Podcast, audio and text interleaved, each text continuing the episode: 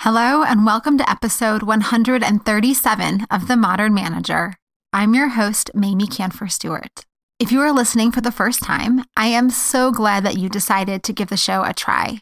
And if you've been listening for a while, thank you for continuing to include this show in your professional development journey.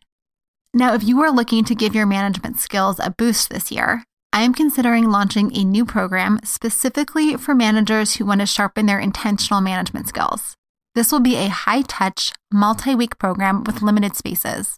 If this sounds like something that you might want to participate in, please go to themodernmanager.com and click on the pre registration link. There, you'll be able to learn more about what I'm thinking around the design of this program and let me know if you're interested. And by pre registering, you are not committing to anything. It doesn't cost anything to pre register. All you are doing is helping me design the program to be most useful to you and reserving your spot so that if you do decide to join when it launches, you will for sure get one of the limited seats. Now, today's guest is Jessica Katz. Jessica's organization, Liberated Elephant, provides agile coaching and change management to transform successful startups into commanding enterprises. Jessica focuses on the human potential of the organization, how to move from where you are to where you want to be while retaining team engagement and increasing revenue. Jessica and I talk about how to more accurately estimate the time required to complete work and how to continually improve your estimates, how to get your team to adopt a mindset for effective time and task planning, and a whole lot more. Now, here's the conversation. You're listening to The Modern Manager, a podcast dedicated to helping you be a rock star boss with a thriving team. Whether you're looking to upgrade your meetings, cultivate your team, or grow as a leader, this podcast is for you. Now, here's your host, Mamie Kanfer Stewart. Jessica, it's really a pleasure to have you today. Thank you so much for joining me. And to kick us off, I just want to note that I was watching one of your videos and I watched this little bead experiment that you did with a webinar, and it was so awesome. And I am really, I'm going to steal that and do it with some of my clients too, because I think it was really enlightening and we're going to talk about it today. So just um, little teaser for people who are listening what this bead experiment is.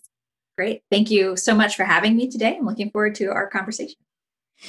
So let's just dive right in here and um, maybe you can explain what this bead experiment is and why you do it. Sure. So the bead experiment is uh, it's just a 12 ounce mason jar filled with beads. And the first thing I do is, you know, I can do this virtually in video since everything has moved to video. Um, I do it in video, or I can sit it in the front of a room and I ask people to guess how many beads are in the jar and how long they think it would take them to string those beads. And I give people a few minutes to consider that, and then they start shouting out the numbers. I usually get mm, the average is usually around 250 people guess um, for the jar. And then I tell them um, those are all really good guesses, but when you open this jar, you discover a small plastic bag filled with, filled with little tiny seed beads. And there's actually 456 beads in this jar. And we have this conversation in the the discussion is really around why we're so bad at estimating. And this is one of the examples, one of the reasons why we're so bad at it is because we don't really know what's in a request until we open the request. The jar itself actually has around 456 beads. So it, people are usually way off. Occasionally, I'll get somebody kind of close to that number, and I'll applaud them for their good guessing skills.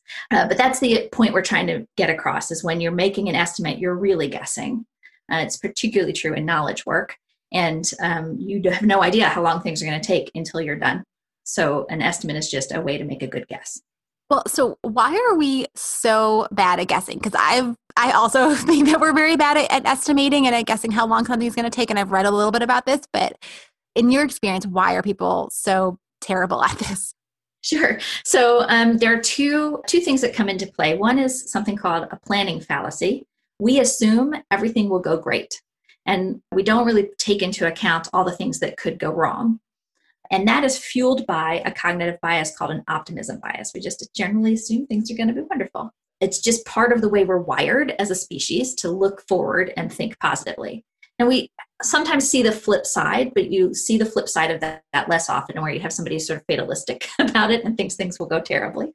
But generally speaking, that's where we go. The more known quantity you have, so let's say you were going to make a peanut butter and jelly sandwich, you're probably going to get really close to that guess. It's a small task. It's a task you've probably done once or twice before, unless you're in, you know, Australia where they prefer Vegemite to to peanut butter. But the, um, you know, there's some tasking that you've had experience with. Um, you've probably done it a lot in your lifetime, especially if you have children, and it's really easy, short, and small. But when we talk about knowledge work or the work of running a business or doing sales or figuring out how to solve problems for people. We're really talking about knowledge work, and there's no telling what will show up while we go through that process. So this really like puts us in a predicament. I feel like like when we're trying to plan our day or our week or our projects, like if we're bad at guessing and we don't have good ways to estimate, or maybe we do and I just don't know them, like what are we supposed to do? Well, there's a couple of rules of thumb, and we can borrow this from both Scrum and Kanban, which are two practices that are in the Agile community. The first practice you can do is make things very, very small. Make it to the smallest thing you can do that still has value. So, in sales, maybe you're making a phone call, right? Making a phone call to potentially grab a lead. That would be a very small thing you could do, as opposed to trying to get 20 leads that week right? You're focused on the action you can take to get to that. Or if you're in uh, customer service, the first thing you have to do is understand the problem. So you break it down to just that task. If I understand the problem, I will have gained some value that helps me solve the problem. So those are that's the first order of business is make it very very small because the smaller it is, the easier it is to guess how long it'll take for you. The uh, next thing to do is to narrow your focus on just one item at a time and really understand how long it takes you, you know, basically build empirical evidence, data that will tell you how long these things take that you do over and over again.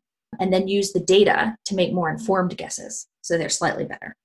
So I want to talk about each of these for a second because I think they're really, really insightful and so practical.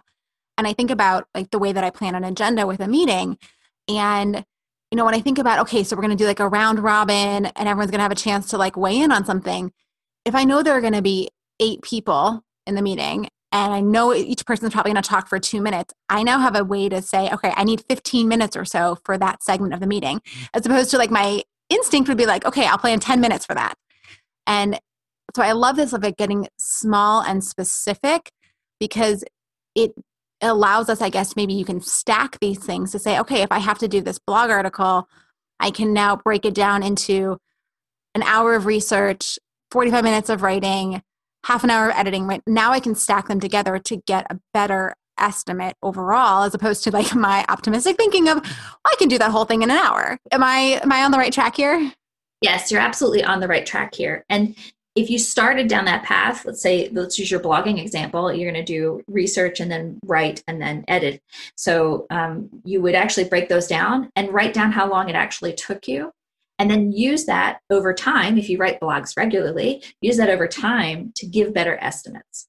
Um, so that you then start to really understand on average if it's a subject i know about i know something about and i know where to look for the data it's going to take me this much time. And if it's a subject that's new to me and i don't know where to look for the data or the information to build that blog then it's going to take me around to this much time. And then you have a much better sense of how long does this take are there ways that you like to track that kind of information? Like is this something you just like write it down in a spreadsheet or just keep track on a piece of paper? Or are there digital tools or something that you tend to use to help or that you recommend to help people kind of keep track of their projections versus their actuals? Yeah. So i want to i want to put a little caution in here before i offer these tools. So um, the idea here is just to collect data for a little bit. You don't have to do this forever and if you feel like your your estimates and your actuals have changed over time, you might do it again later. But you don't need to time track forever. We don't want to make our lives miserable with all this time tracking. So you want something that's really simple and lightweight. Excel or Google Sheets or something like that. Great tool for capturing that sort of thing. You could definitely jot it down on a piece of paper and then put it into an electronic format later. Perfectly reasonable approach. Trello and Asana are some really easy to integrate with tools for tracking tasks and time on those tasks. There's another tool out there that I have ordered one. I haven't used it yet because I want to try it um, called Time Flip, and it's essentially like a 12 sided die. And you can, every time you flip one side up, that's what you're working on. And so it sort of automates the, the act of tracking how much time it takes you to do an activity. In that particular case, I'm trying to figure out how much I'm just being distracted by social media. So uh, that's a different experiment I'm trying to, to find out what distractions are, are showing up for me um, in my day to day life. Okay, so we've broken down our tasks into things that are more knowable and smaller so we can have better and more accurate estimates. We mm-hmm. are tracking those against our projections versus our actuals. And then what do we do once we know that information? Is there a, a, practice that will help us? You know, is this just now a matter of saying, okay, now I can better schedule my week, or is there something else that we should be doing to make ourselves more efficient? Um, well, if it's just you, then you get to decide how you use that information. Oh, well, I thought it only took me an hour to write a blog. It actually takes me three hours to write a blog. Then I need to schedule three hours and really blocking out that time. I know, you know, as I, I also write. So um, as a writer, I know really blocking out the time for all of those activities that you talked about is very important for me.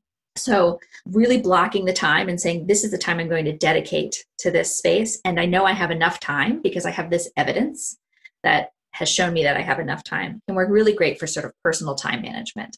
If you have a team of people that you're trying to help in that same vein, the team then has to come together and decide all right, based on our empirical evidence, this is when we think as a team we can accomplish this kind of work.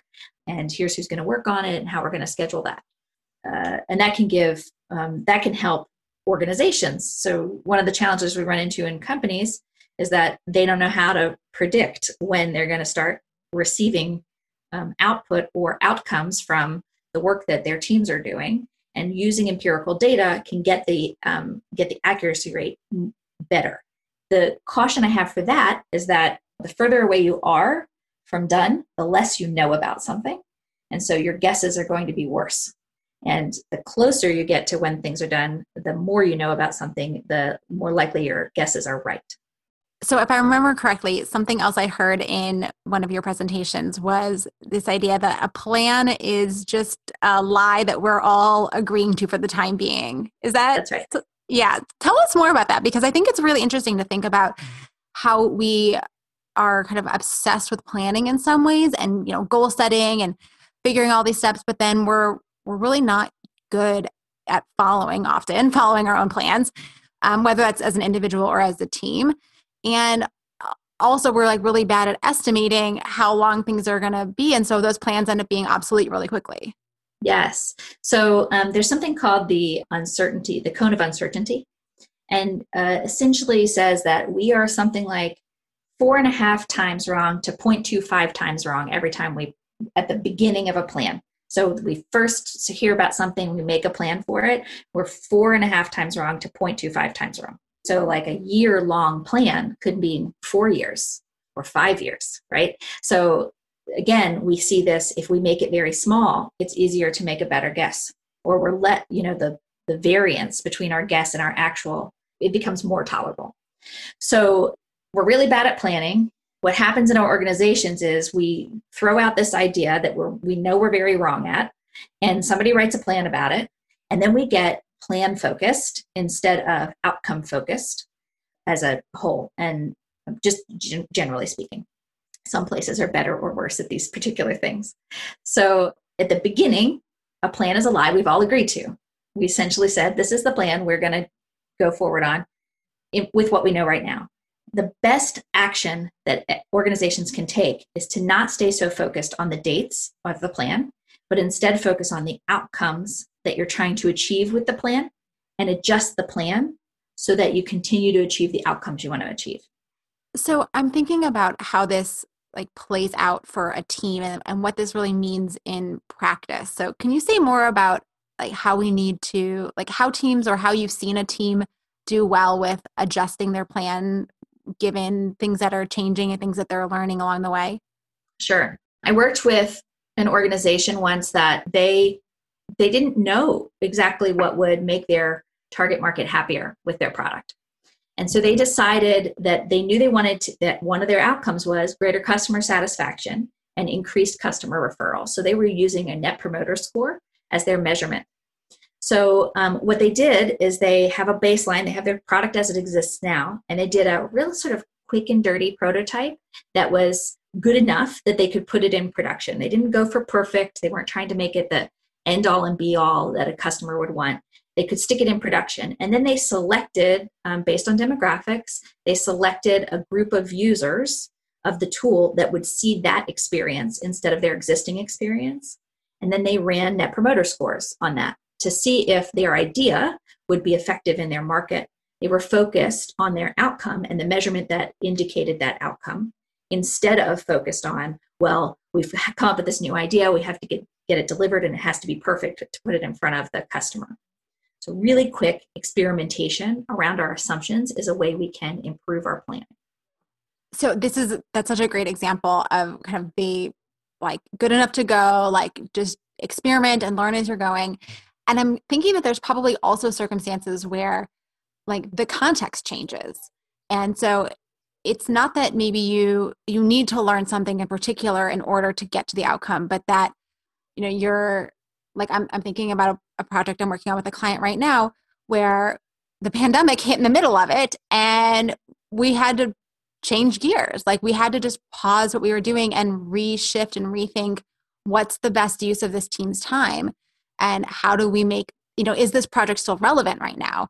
And I, I wonder like is is there practice for that in and how um, either agile teams work or how you approach teamwork? Because I feel like most teams we just keep going down the path regardless of like what's happening around us. Yeah. So ideally, you have somebody that's looking at the, the whole product life cycle. And um, it typically called a product owner if you're in Scrum or a product manager in the on the business side, some sort of person who's looking at who's doing the balance of, of viability, desirability, and feasibility. So really looking for that balance of those three things. Desirability is will the market like it and use it? Feasibility is is it possible? Is the thing that I'm trying to do actually possible to do if it's a technology project you know do we have the technology for it or do i have the skills and people around for it do i have the equipment for it right those sorts of things um, and then viable is does it make good business sense? Will i see a return on it do i suspect that i'll see a return on investment that makes the effort worth it? So somebody's looking at that balance. Um, hopefully it's more than just that one person. They're leveraging you know the business folks. They're leveraging customer um, interviews and and those sorts of things. And they're also leveraging whoever the technical delivery team would be given their personal project. So we if we have a situation that comes up like covid where the market completely shifts underneath people this is a good moment. It should be a cue for that product person to pause and investigate what the market needs in that moment. The market shifted. Now i need to look at what the market needs. In scrum we do um, we do these looks every every couple of weeks to a month every two weeks to a month um, in what's called a review meeting where you look at what's been delivered. And one of the questions that should be answered is have we delivered enough value? Have we achieved the i guess more than one question a few questions that should be answered. Have we have we delivered enough value? Have we achieved the outcomes we want to do? Is it worth it to continue spending money on delivering more value? That I, i'm like imagining how many people are like, what? Every like two to four weeks you should be asking should we keep going? Like that's kind of mind-blowing as an approach to how teams work. Am i the only one here who's like that's crazy it does feel crazy the first time you hear it but imagine how much more responsibility everyone in your organization will have if they're asking those questions every two weeks all right so let's shift and say I buy into these concepts and I'm like, yes, I need my team to get better at projecting and planning and estimating and we want to be better and more responsive and not just kind of keep going down paths and adhering to plans that don't make sense anymore. So mm-hmm. now I got to get my team bought into this idea too. Are there strategies or approaches that you suggest managers can use to help bring their team members into this kind of process? Oh, that is a big can of worms. Here's what I see most. I'm going to talk about what I see most in, in the technology industry. And I, I want to state that this is cross applicable to the business agility space as well. So you can cross apply this to human resources, finance, marketing, sales, you name it. It can be cross applied to those environments. Technology just happens to be my background. So I'm going to focus there first. My experience is that what typically happens is a manager or a leader inside the organization hears a podcast like this and they go, oh, this agile thing, I'm going to go learn about it.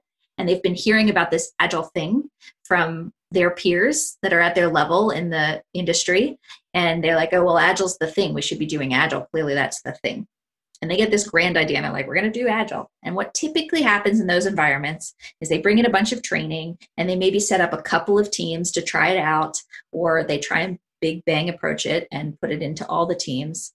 And that can go okay. That can go okay. What often gets missed in that space is that there's an actual mindset shift that has to happen before the doing the actions start to take hold in a meaningful way and the mindset shift is the part that takes the longest. Um, it's it's not just oh i think this is a good idea because everybody's doing it. We should do it too. It's hey these people are doing it. These folks are having success with it. And they're having success with it because they've intrinsically they intrinsically understand the mindset shift that's necessary. And i'm going to go down the journey of making that mindset shift so i can lead well in that environment.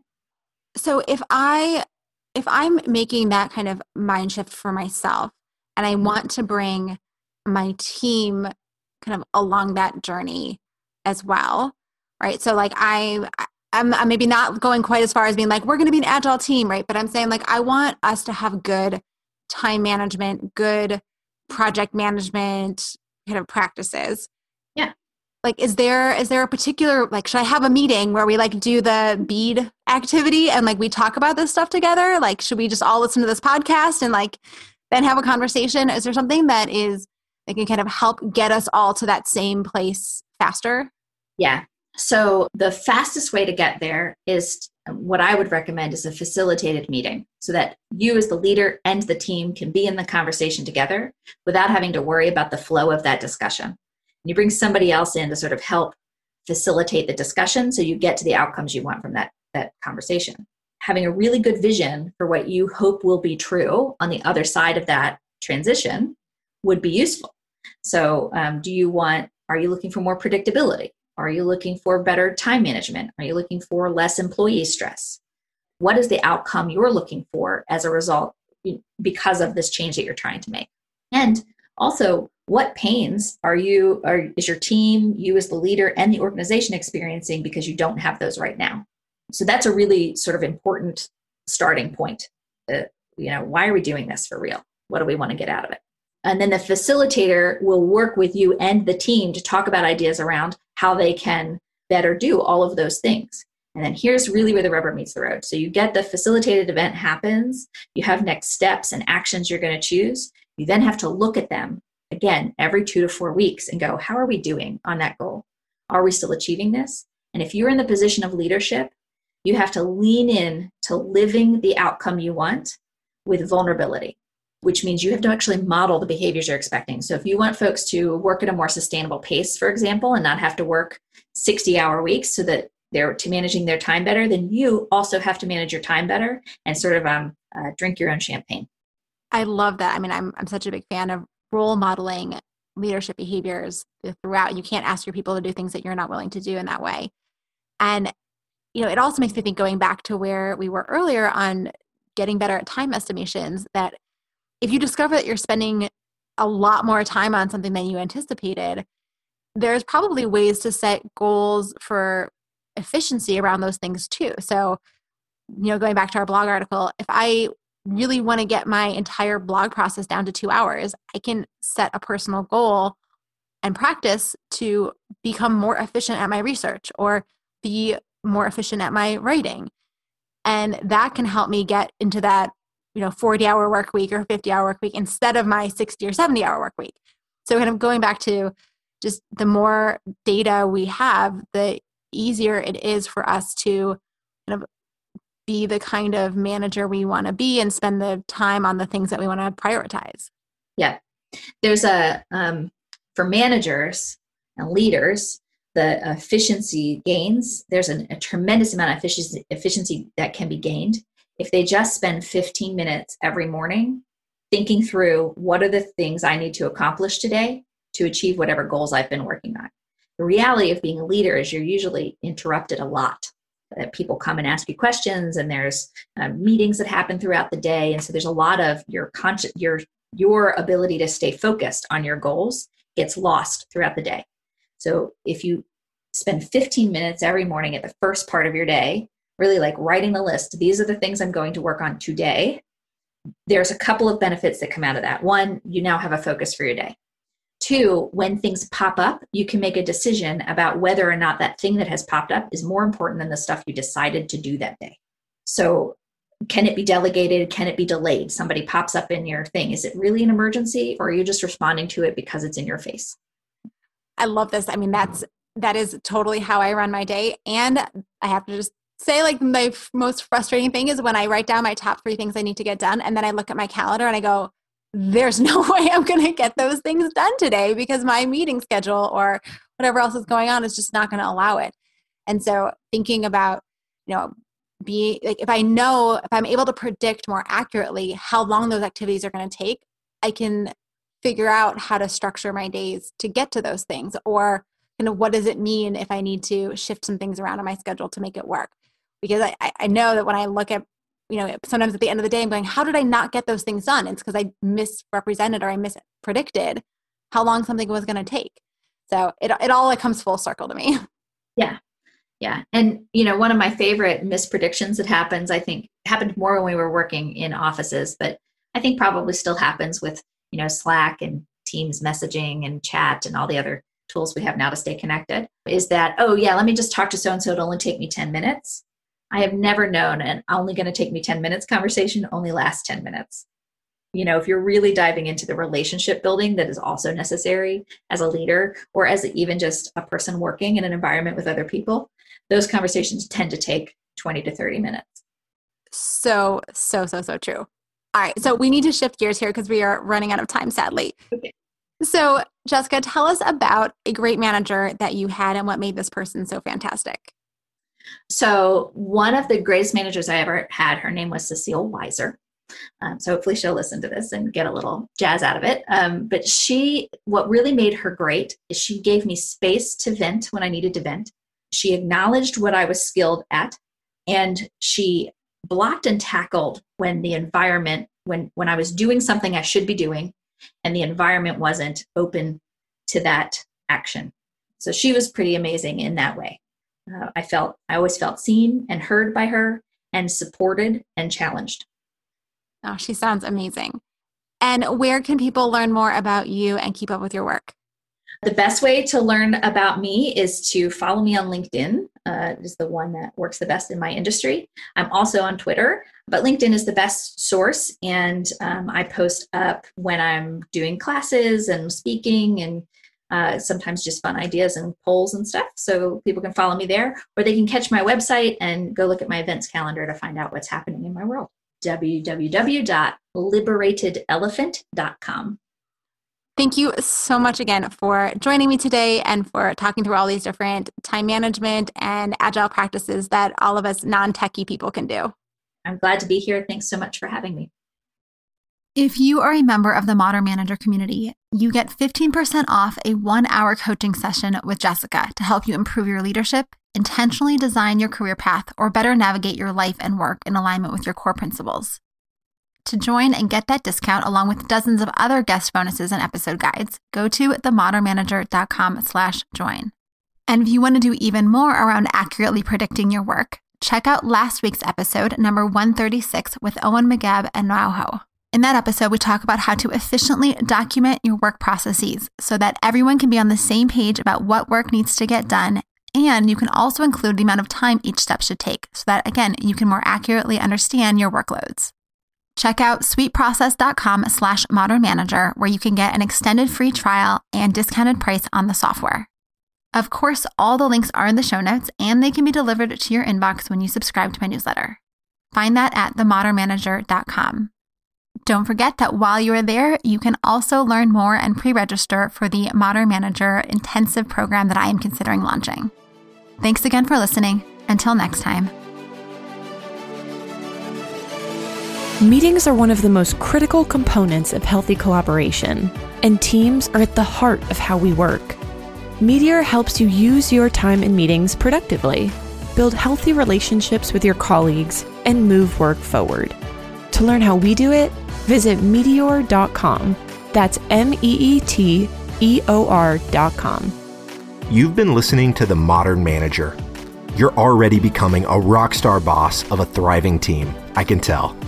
To ensure you never miss an episode, subscribe to the show in your favorite podcast player and join the mailing list at mamieks.com slash podcast. That's M-A-M-I-E-K-S dot com slash podcast to get show notes and other special content delivered directly to your inbox. Thank you so much for listening. Until next time.